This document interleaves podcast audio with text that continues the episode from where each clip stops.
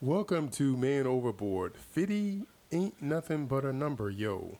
With your host, Language Barrow. Sponsored by the Wolf's Pack, America's by invitation only men's friendship, support, and networking group. Where the one become many and the many become one.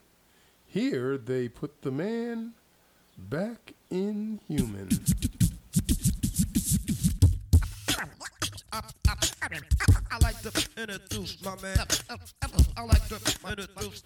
Hello, my brothers and sisters. Welcome to the latest episode of Man Overboard 50 Ain't Nothing But a Number. Yo. and so the way this thing works is we have a format to the show. Up first, we talk about graduate school and our progress. Then we talk about the dating scene, which for me is pretty scant, so that'll be pretty short. Next, we talk about any business ideals or projects that we're working on. We close it out with some words of wisdom and a little bit of funk music. And that's it. So buckle up and let's get this party started.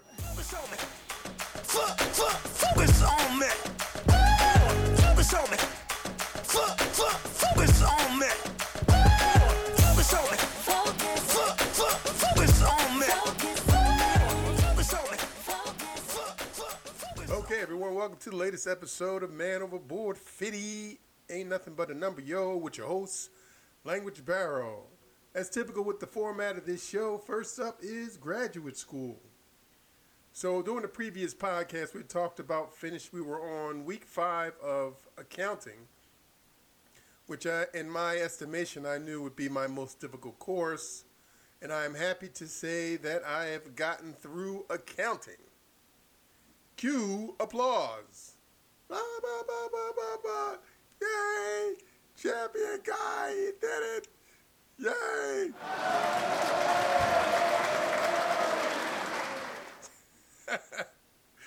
so I actually ended up with um, uh, 88.15, which was about uh, less than two points from an A or 90. And to be honest, I didn't think I deserved the A, so I wasn't that heartbroken about the grade. Uh, as I anticipated, I knew that accounting was going to be a difficult course just because of the amount of uh, things that I had to know uh, specifically about accounting, not the theory, but you know when to credit, when to debit, what's an asset, what's a liability, what's a long term versus current assets. It was just a lot of material to memorize and understand, and I knew going into it that it was going to be a major problem. Uh, luckily, the way the course worked out, I was able to um, focus and get there were some extra credit opportunities. And man, let me tell you, when there's extra credit, I'm in there like, what am I in there like? Flint. That's that's dating myself. I'm in there when there's extra credit. I'm in there like, what am I in there like? uh, it's it's amazing how many bad ideas come in your head when you want to do these like analogy things. But anyway, um, so I took advantage of the extra credit, and that gave me, I think, about two or three extra points on my average, uh, which was fine with me. I mean, really, just to to get the B and pass, to get the B and pass, and be able to move forward in the course. And my coursework was really all I was um, desirous of. So anything else was really gravy. Next up, we're going to talk about. Uh, next up in the course would be finance. And so I actually started doing some reading on my own around finance just so I have a basic understanding before I start the course. And then after that comes economics. And I anticipate that, like all my courses, they'll, they'll have some difficulty or some challenging opportunities. But I I believe wholeheartedly that my most difficult course was the accounting course. And uh, having gotten through that very successfully, I feel pretty good about the graduation potential in May of 2022. Cue celebration. Yay, yay, all right, you did it. We know you can do it. Yay. I had faith in you the whole time. I had faith in you the whole time. I knew you could do it, kid. Okay, so that's it for graduate school. Next up, travel plans. Okay. So our travel plans are that we're going to be heading to Colombia for the Carnival in February. I just uh, initially tried to book my Airbnb reservations for Barranquilla, which is where the carnival is going to be held, and I'm booking it like two and a half, three months in advance because uh, I've heard horror stories about if you don't book in advance and you get there and you try to book on site, man, you could be paying costs that we pay in America here, like you know, 100 150 dollars, which for them, which for Colombia would be an astronomical amount of money. But there's so many people that come from not only the country but around the world to attend this festival that if you don't book and set your accommodations up in advance, you're at the mercy of um, price gougers or whatever. So uh, that's what we're gonna do. I'll be booking my ticket, my airline ticket, probably within the next week or so. But I won't be flying into Barranquilla. I'll be flying into Medellin, uh, and so there's no specific festivals to fly into Medellin. But what I will need to do is book my in-country flight from Medellin to Barranquilla, and I think coming back I might do the overnight bus trip.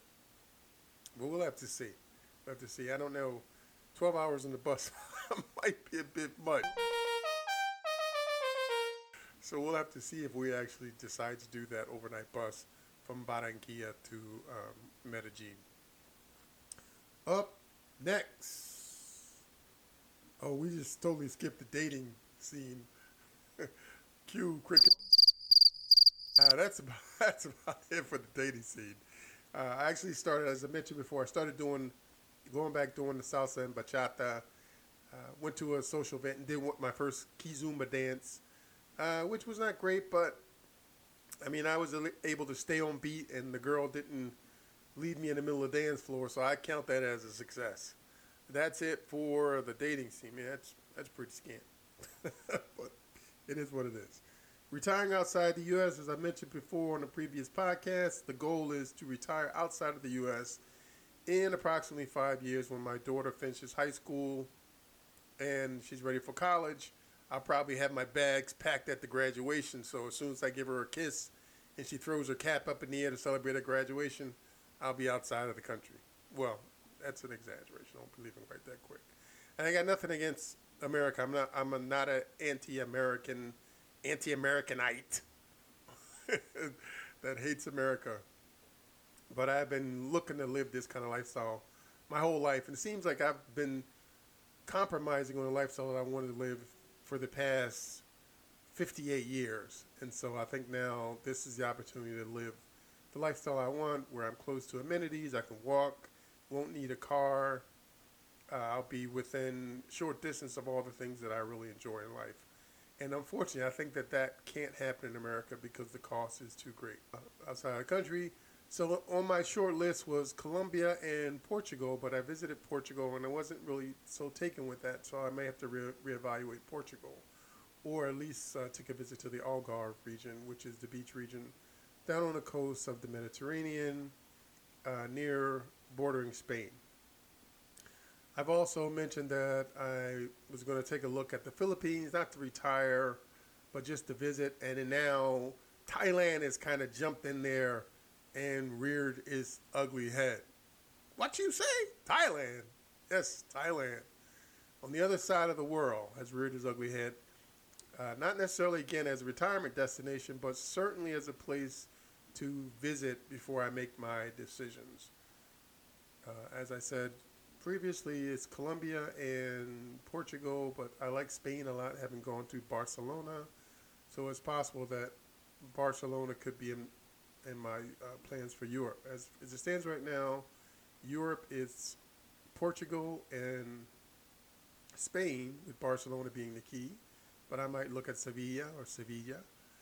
And then it's for Latin America, it would only be Colombia. If I was going to move to Latin America, it would only be Colombia. I think as part of my celebration for graduation, I am going to either do the trip to the Philippines or Thailand. I think that'll be my gift. It'll also be my 60th birthday. So, but maybe my birthday will be the trip to Colombia. But I don't know. I might, that may be my birthday gift, and then my graduation from the MBA program might be the trip to the Philippines or Thailand. And right now I'm leaning a little bit more towards Thailand. But that won't be until probably September, October of 2022. And then I anticipate I'll be there for a couple weeks. I'd also mention the food tour in Korea that my daughter that I wanted to do that my daughter wanted to go along with. But I don't know if I can do all this stuff in the same year because the food tour in Korea would be during the summer uh, when I pick my daughter up from my ex in laws in Italy. We'll have to see how that is. It's a lot of stuff going on with uh, no money coming in because I'm just a graduate student. I'm not working, so it's a lot of a lot of trips coming up, but there's no there's no money uh, coming in. So we'll have to see how that works and and how this stuff all shakes out. That's it for this show. We hope to catch you on the next episode. Until then. It's typical with the closing of a podcast. I like to leave you with a little words of wisdom. And it goes a little something like this. Kiss Me by Sylvia Plath. Kiss me, and you will see how important I am.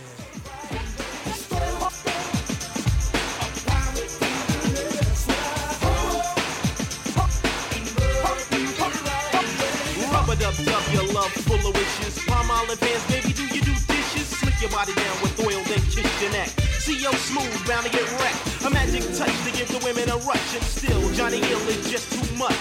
Stroke and poke, but don't choke, cause you got him. Him on the top and her on the bottom. Hold you tight and I'll never let you go, then flow.